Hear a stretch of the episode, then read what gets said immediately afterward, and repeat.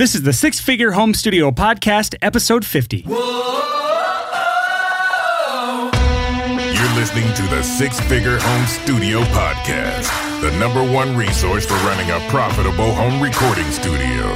Now, your hosts, Brian Hood and Chris Graham. Welcome back to another episode of the Six Figure Home Studio Podcast. I am Brian Hood. I'm here with my co-host, Chris Graham. Hey, Chris, buddy. Hey. How you doing today? I'm great. We're on Facebook Live right now, and this is exciting and it requires me to multitask. You're not allowed to actually pay attention to Facebook Live. Yeah. People that are watching live know this. People that are listening later don't know this. I just said you have to ignore your phone for the rest of this podcast recording so that you're not pulled out of the episode like, ooh, a squirrel, ooh, a comment, ooh, a compliment. Because that's how our brains work. It's so we both are ADD. But yeah, this episode we're recording it live. If you missed it, it was on our Facebook community, which you can get to by just searching for the Six Figure Home Studio community in Facebook. We like to try to do stuff like this sometimes. We may not make this a thing we do every time. As a matter of fact, I know we're probably not going to do this for every episode, but for episode 50, it's a special episode. It's a good round number. We're definitely going to do that for this episode. So this is what we're doing.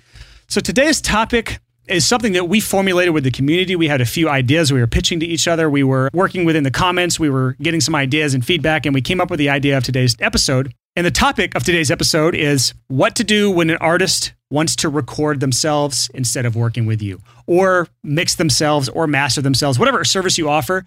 If they want to do it themselves instead of working with you, what do you do?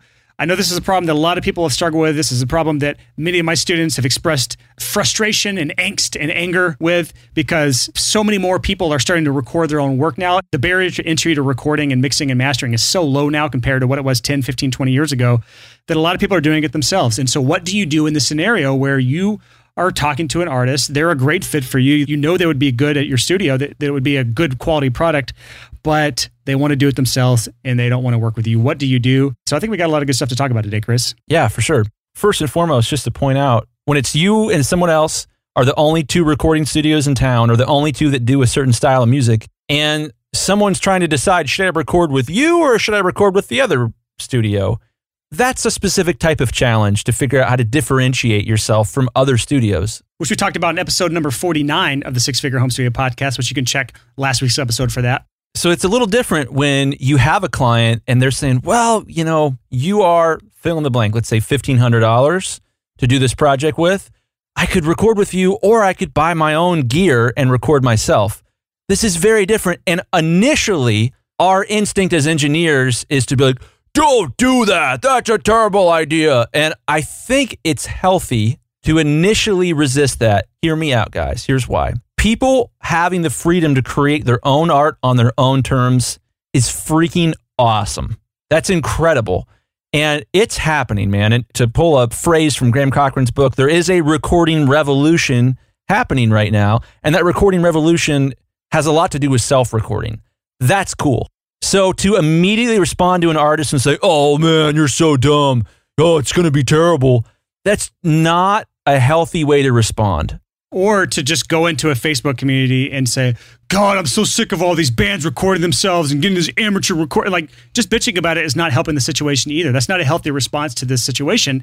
And in my opinion, and this is a strong opinion that I hold, you either have to adapt or die. That's one thing. But second of all, the stuff we're going to talk about today, I think, is the healthy way to approach this scenario when this happens to you inevitably. Yeah. And the big thing here is we're not talking about doom and gloom, dark clouds in the sky, the industry's coming to an end. That's not the case. It's just changing. It's done it before, it'll do it again. And the big idea here, just sort of like opening the kimono a little bit here. I hate that phrase. I'm- Nasty. It's like, I'm flashing you. Why is that a phrase that people use? I don't know. To kind of give you guys some background on myself as a mastering engineer, I work with clients of all stripes. It might be a major label, it might be a college kid in the dorm room. The single fastest growing part of our industry is home studios, Yes. hands down. It's the DIY thing is growing faster than anything else, bar none. I'll fight anyone who disagrees. I don't disagree. I don't want to fight you, Chris. As a mastering engineer, this has worked really in my favor because what happens is a lot of clients, I'd say maybe more than half of the clients that I work with are people who dug themselves a hole. They put all this money, all this time into recording a record, and it doesn't sound good. They're struggling to master themselves, so they end up coming to me to save the day. And not a bad thing. That's been a huge part of my success is mastering is just a service that's difficult to provide to yourself when you've also written, performed, recorded, mixed, edited, etc. That's a tough extra cherry on top of work to do. So it's not necessarily a bad thing. This is a boulder rolling down a hill. This home recording DIY thing, it ain't going anywhere other than forward. It's not going to slow down. It's not going to stop. Yeah. And finding ways to roll with that, to provide wins for the people that we want to work with, you're just not going to be able to be successful in many niches without being able to provide value to these people.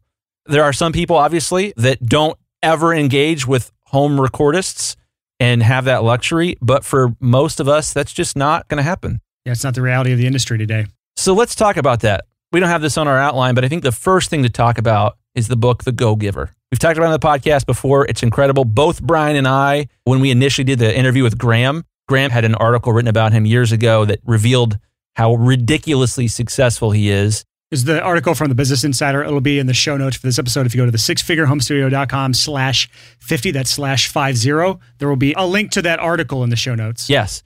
Bonkers article, and Graham in that article mentioned what a big impact this book, The Go Giver, had had on him. Brian and I didn't know each other at the time, but we both immediately bought it and read it. A really short book, really, really, really easy read. If you've never read a business book before, you will not struggle if you have any amount of literacy to read this book. It's great. But it completely changes your mindset behind how you approach interactions in your business. It is for someone like myself that grew up in a small town in Alabama, this is not a mindset that I had about business. If you grew up, and this is a complete off the topic side note thing, side tangent, people portray business as evil Mhm. more than anything else in movies and TV. And that's how I kind of grew up. Although I was in a more entrepreneurial family, there was still the thing of like to have a successful business, you're taking something from someone. Yeah. And that book, The Go Giver, completely switches your mind on what it takes to be a truly successful business for the long term. And hint, hint, it's not taking, it's giving. Yeah, so freaking incredible. In order to give to someone, in order to provide value, and here's the thing like with somebody that's doing home recording, this happened just the other day on, on my Facebook page. Somebody asked a question about a blog post I had about monitors. Said, Oh, you know, I'm having a hard time hearing my monitors. I've got them pushed up against the wall. Oh, well, you probably should pull them off the wall because that's going to create all kinds of weird bass response issues. So, just a simple piece of information like that took me one second to write the response. It's going to change this guy's life. And he's probably going to hire me for mastering. I hope, anyways. So, I think the first thing you have to do when you're trying to add value and build goodwill is to consider is this the best thing for them? Yeah. And if it is, you should be supportive. So, case in point, let me tell you a story. A long time ago, my family went to a restaurant, really, really nice restaurant, and we had a really excellent waiter. Was it O'Charlie's? It was O'Charlie's. Yes. Actually, it was Applebee's. I'm just kidding. But we went to this restaurant, and I think it was my grandpa, might have been my mom, said, Yeah, you know, I'll take the tilapia, or it was some kind of fish. And he said, I'll never forget this. He said, mm, I'm going to be honest with you. The fish is not the best. I wouldn't get that if I were you. It was like, Whoa, whoa, dude, you work here, man. But then it occurred to me, I could kind of see this twinkle in his eye because the fish wasn't good. But he had candor and he told the truth. And we ordered something different. And he got a really big tip that he was so honest and so forthcoming to be like, eh, that's not the that's not gonna, that's not the best. So there's an opportunity for you guys here to be able to say, well, I'll tell you what, recording your guitars on your own, totally doable. Not insanely challenging. Recording your vocals is a lot harder. So if you have trouble recording your vocals, give me a call. We can hook up. You can come over. I'll record all the vocals for you if you decide to go that route. Yeah, I think if you can genuinely come up with the answer of is this the best for them or not, period, it's going to be a lot easier to know what to do next. Because if it's the best thing for them to record themselves, aka they're already great at what they do, or what they're trying to do is easy to do and anyone can do it, and you're just taking as much money as it would for them to just buy the gear and do it themselves. If it's a situation where it's in their best interest to record themselves, then you're going to handle this a completely different way than if it's not in their best interests. If it's not in their best interest to record themselves, it's up to you to be the one to educate them on why it's not the best move for them. So that's the first point of this. Absolutely. When you do that, you have to be emotionally okay with losing the gig. Absolutely. To treat someone with integrity, you have to be totally fine with it not working out. And when you have made peace with that in your own mind, you're going to get a lot more yeses. This is just across the board, not just when someone wants to record themselves. Any gig that comes your way, there's a potential project, you have to be okay with losing that project. Otherwise, you become that needy, creepy guy who keeps stalking that one girl and freaking her out, man. Yeah. And you're never going to get that girl because it's creepy. It's creepy. Stop it. no. Case in point, there, another story for me here. My wife is incredible. She is a 10 out of 10. She was the most attractive girl at my college of 50,000 people. She she is a jaw dropper. Everybody I knew had a crush on her. When I asked her out, I don't know how, but I had made peace with her saying no. I had already accepted it. And because of that, I came with my A game. My pitch was flipping awesome. And she said yes. I love that you phrase it like a pitch. This is your wife Well, that you were trying to win over. And I- I, mean, I, I get it. It's just funny that I had gonna use outline. sales tactics. I like sat down and was like, "Well, you what had an outline? I had an outline. I was like, here's uh, what. I'd like to do. I would like to take you on a date. Here's what that date would look like. Here's the way I, I plan to behave. You're like, I want to take you on a date. I want to get you well fed. I want to then follow up and see if you'd like to go on another date. And then sometime down the line, I want to get on one knee and hand you a ring with a rock on it. And then one day I'd like to have a baby with you, or three, or four. Well, the pitch was actually like this is going to sound super intense. She was in Campus Crusade for Christ. I was in Young Life. These are two kind of Christian groups. And so there was sort of a lot of pressure to find like your spouse and stuff. I don't know about you. Uh, I'm sure it's the same in Ohio, but Southern Christian Yeah. life, you're married by 23 or you're a failure. Exactly. That's Yeah. the way the culture is. yeah. So my pitch was, "Hey, I really like you. I don't know that we're going to get married. That's not what I'm saying. What I'm asking you for is to go on a date. We would go on a canoe trip in Logan, Ohio. I'll pack a picnic.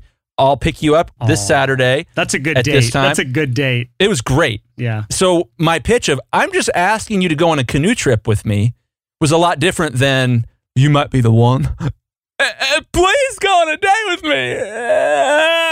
I have a few things to unpack from that story. First of all, you were willing to lose the gig. Yes. In other words, you were willing to lose the girl. That honestly, it comes through when you're approaching someone because if you are deathly afraid of losing that gig or that paid project or that wife potentially, if you're deathly afraid of that, before you've even begun, you've lost. You've lost before you even started. And so that's a really good takeaway. The second takeaway is something we talked about on Facebook Live before this that no one that's listening to this episode, unless you were there for the Facebook Live, knows what we were talking about. Well, we were talking about the fear of failure one of the most terrifying things is to go up to a girl you don't know or you barely know and ask her out on a date. And I think until the day I die, that is up there with all the other fears is like to ask a girl out that you barely know or don't know. And I think most guys would probably agree with that. And I don't know what it's like if you're a girl trying to ask a guy. I have no idea if that's the same thing. Maybe it is, maybe it isn't, but guys know what I'm talking about. And one of the things that will keep you single for the longest of your life is to be afraid to ever fail.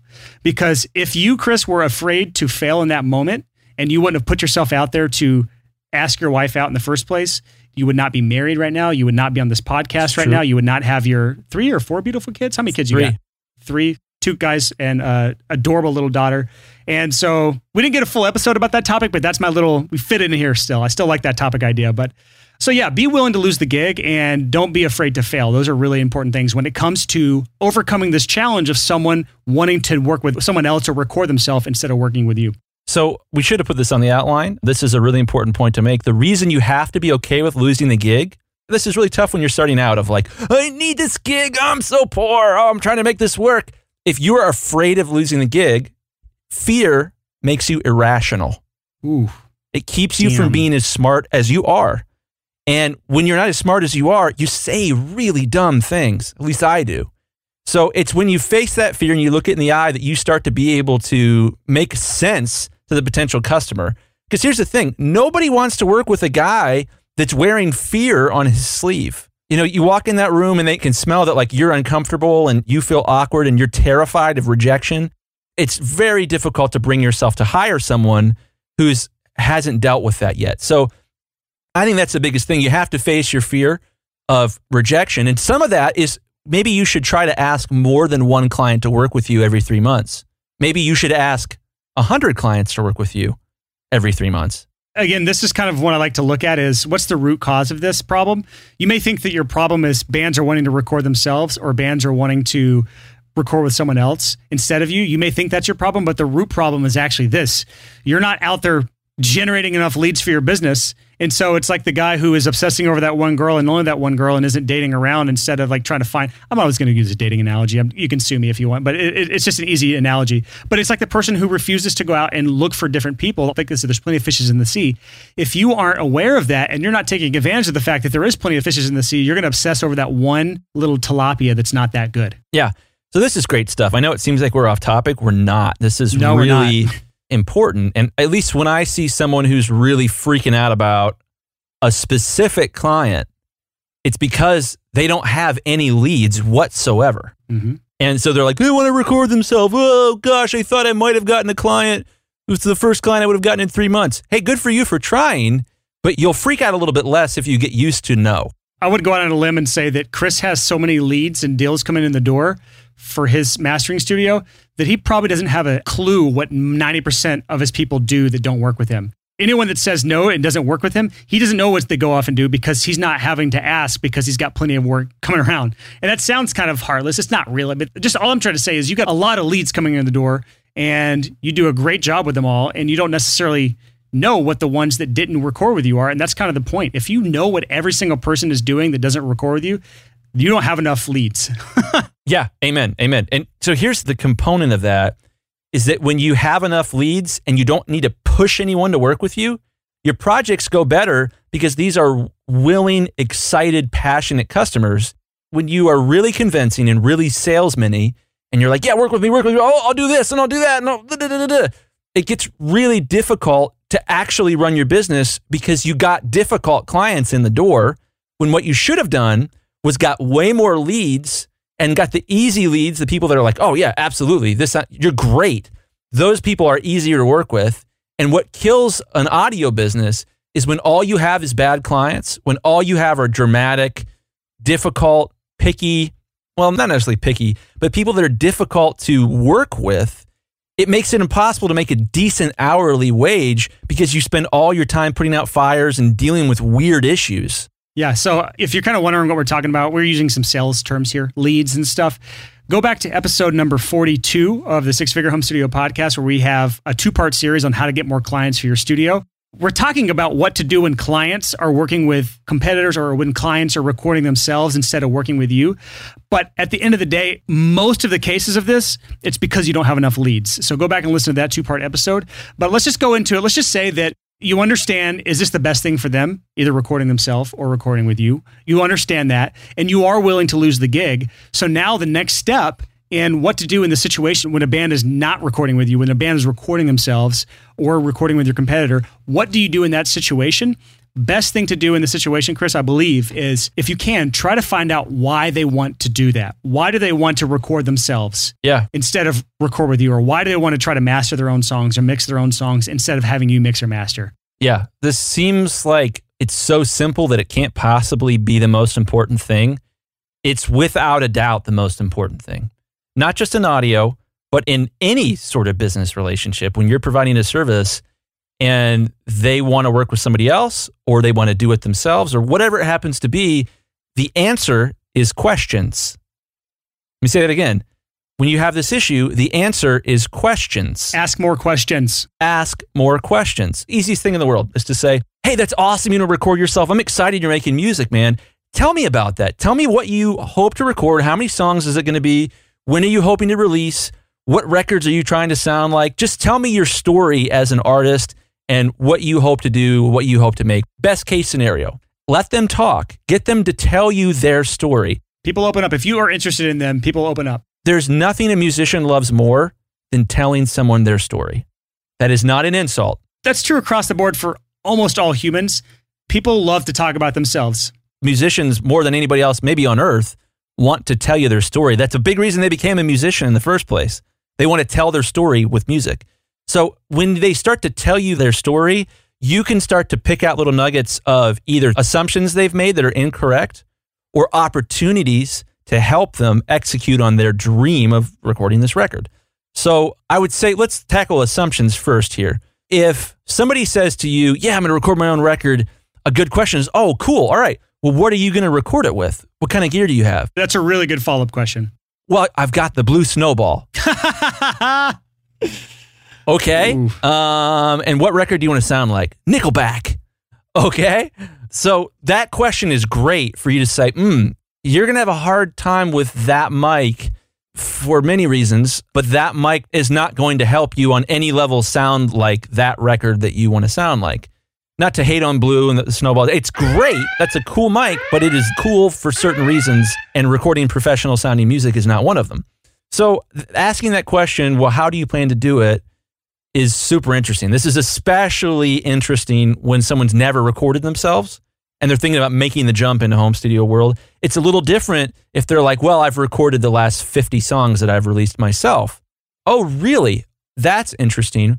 Well, why are you thinking about hiring a professional after recording those 50 songs and releasing them yourself? Then you get to the meat. What are they struggling with? What is their, and here's the business term, pain point? Ooh, that's a good term. I like that term. What is their pain point? And if you can figure that out, they're like, well, you know, I love recording myself. It's really great. My vocals just never sound the way I wish they would. Oh, okay, now we're talking. And I think this is a good opportunity for us to move into the adding value. I want to actually pause here before we move to the next section. And that is this when you start to investigate on why they want to do what they're going to do, why they want to record themselves, I think there's one thing you have to actually ask yourself. And this is maybe something we should discuss even at the very beginning is what you're doing as a service, the services you offer, are they going to be around five to 10 years from now? Ooh, great question. Are you in a shrinking niche? Are you in a shrinking industry? The demand is falling instead of growing. If that's the situation, this may be the time where you need to analyze and understand is this something I should keep doing at all? Do I need to start learning skills that are actually in demand versus doubling down on a skill that is in a shrinking field, in a shrinking niche, in a dying industry? So, completely understand that if you're going to stay in an area that you're comfortable with, you may not last long. You have to get outside of your comfort zone. So that's just something to kind of keep in mind when dealing with this problem that a lot of people are dealing with is understanding am I doing the best thing that I could be doing right now and do I need to be shifting into something else for the future? Yeah. Well, and that hits me between the eyes because as a mastering engineer, all of you that are professional audio engineers, when I say LANDR, you can't help but giggle yeah. because of how terrible it is. But that doesn't mean it will be terrible in 10 years. I'm not saying that mastering will go extinct don't necessarily think that's the case, but it is possible. And there's certainly a large portion of the market, an undiscerning portion of the market, but still people with money that have opted to go the LANDR route. And that's a thing. That definitely has an impact. Yeah, I mean, I only hire LANDR to do my masters. I don't know about you, but I'm going to give a little secret out here.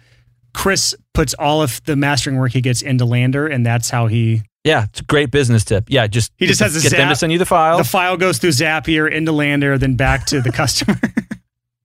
There's a business for you. Don't do that. I'm actually working on analog LANDR. It's uh, it's just like LANDR, but it's totally analog. So like you plug your output into a phone line, and your audio comes to my. Anyways, forthcoming. One of the businesses I'm working on. Actually, there is a business that does sort of something like that, but it's not LANDR. It's like you rent analog gear remotely and then. Yeah, I'm on their beta list. I tested it out and the I have no input on that right now. I don't know how they are.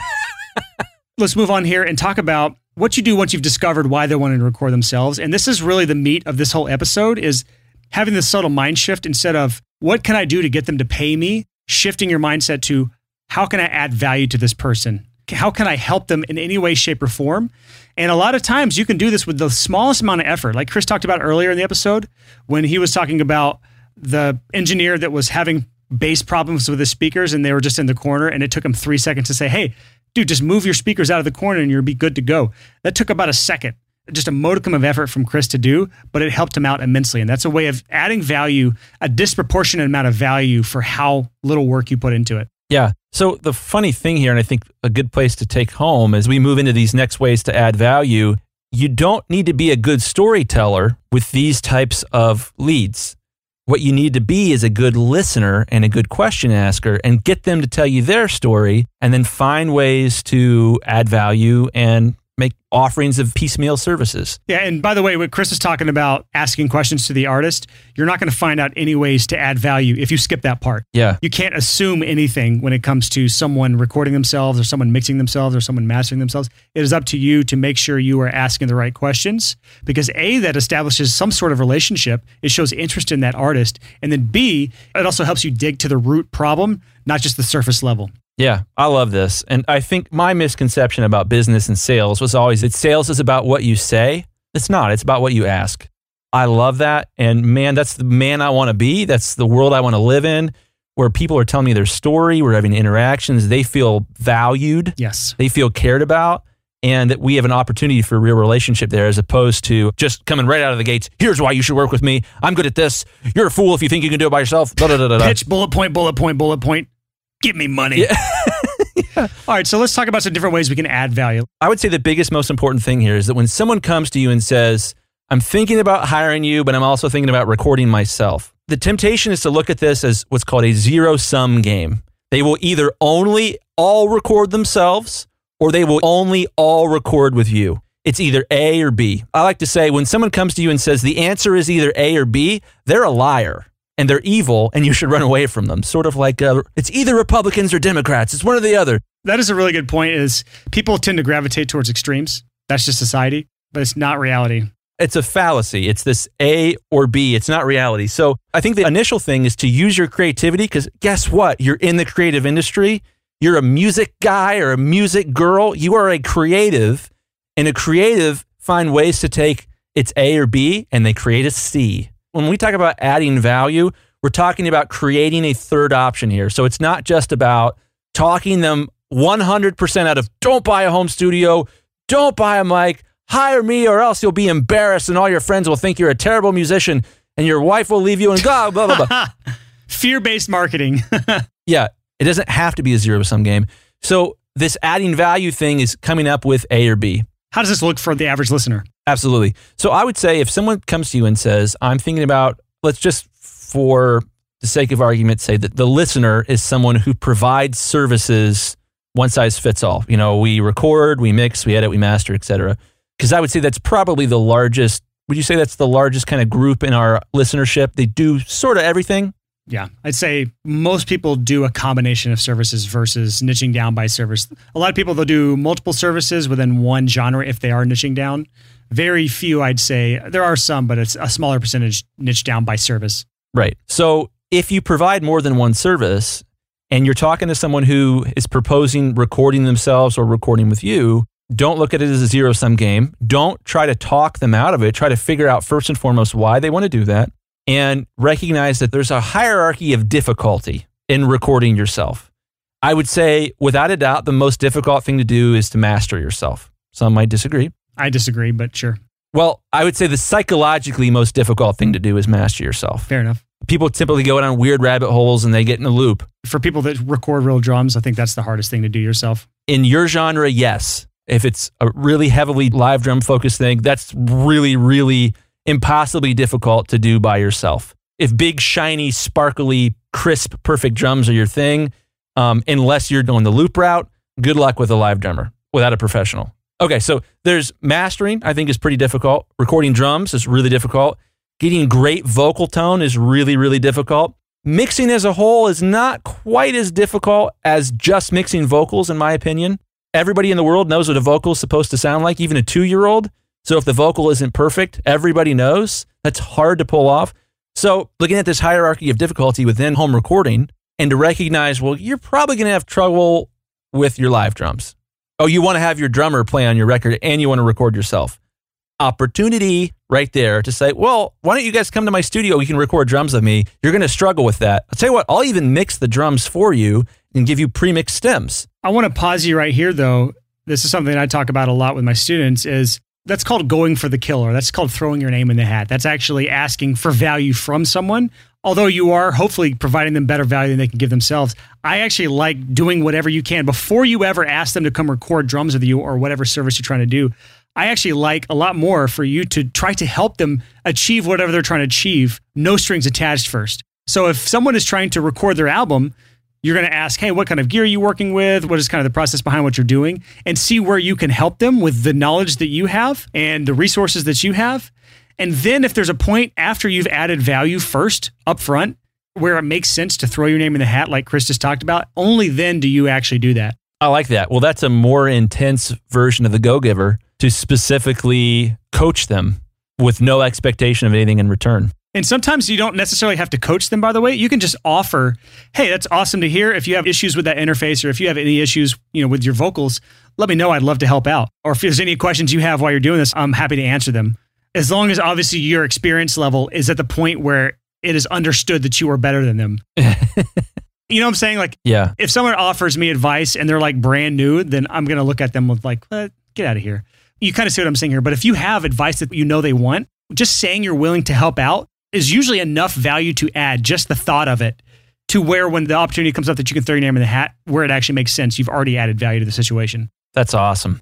So let's say you've done that. You've added value by offering them some sort of free advice or future coaching, or you've coached them on moving their monitors back from their wall. That's something we talked about before.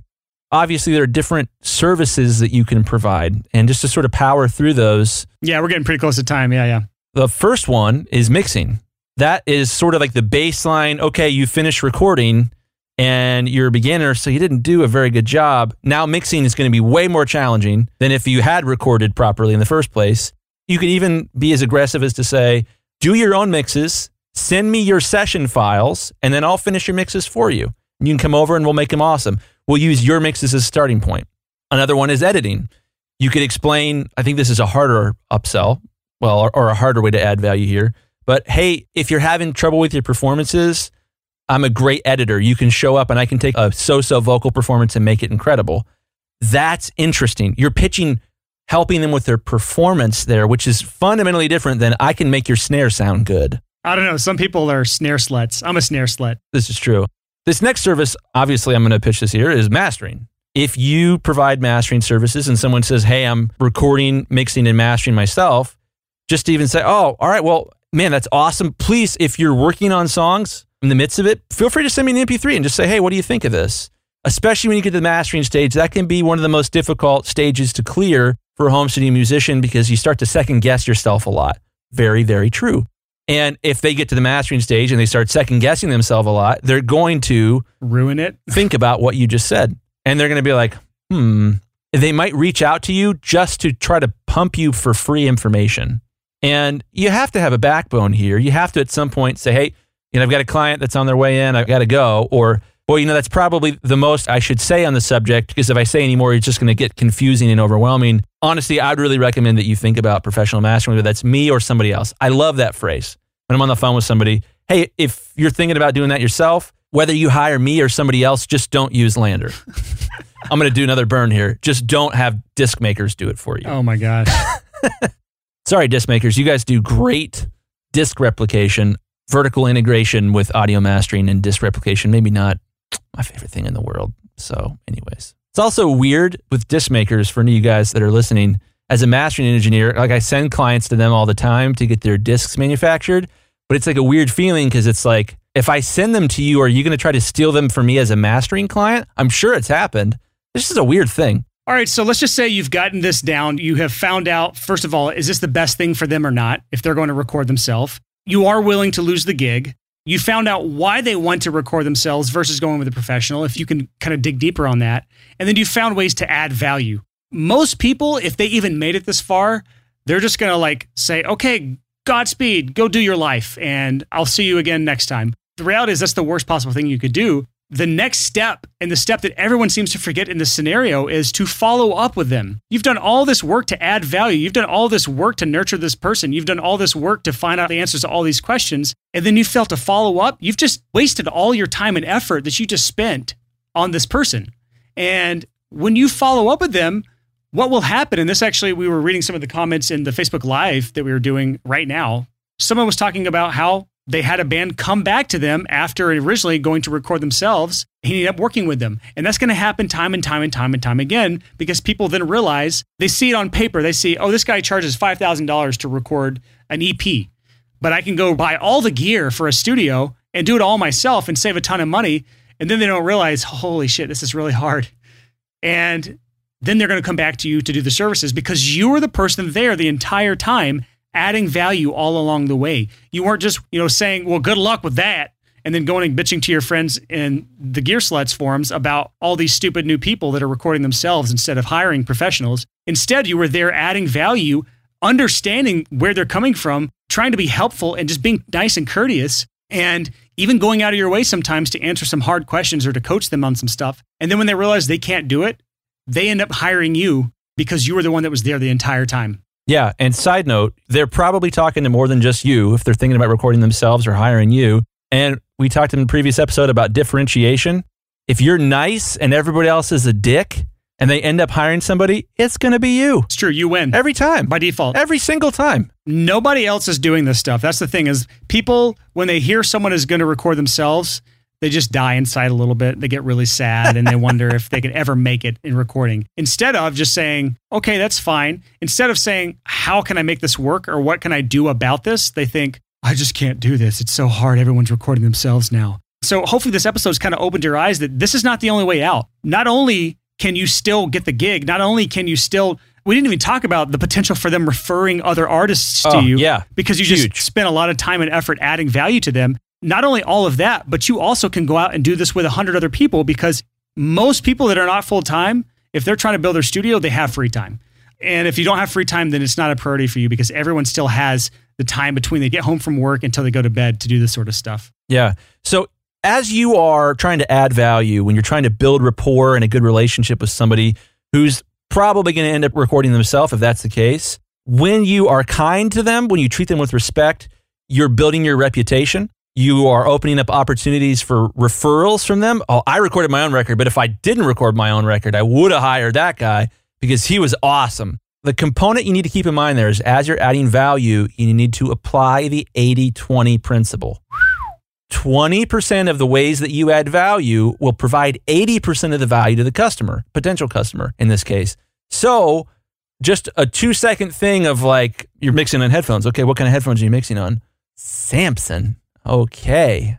Okay. Well, if I were you, I would pick up blah, blah, blah, blah, blah, blah. There's little teeny tiny things, there's little tiny pieces of advice you can give that are life changing for somebody with owns a home studio not like spending 10 hours giving them advice. I think that's overkill. That's way too much and it devalues your time.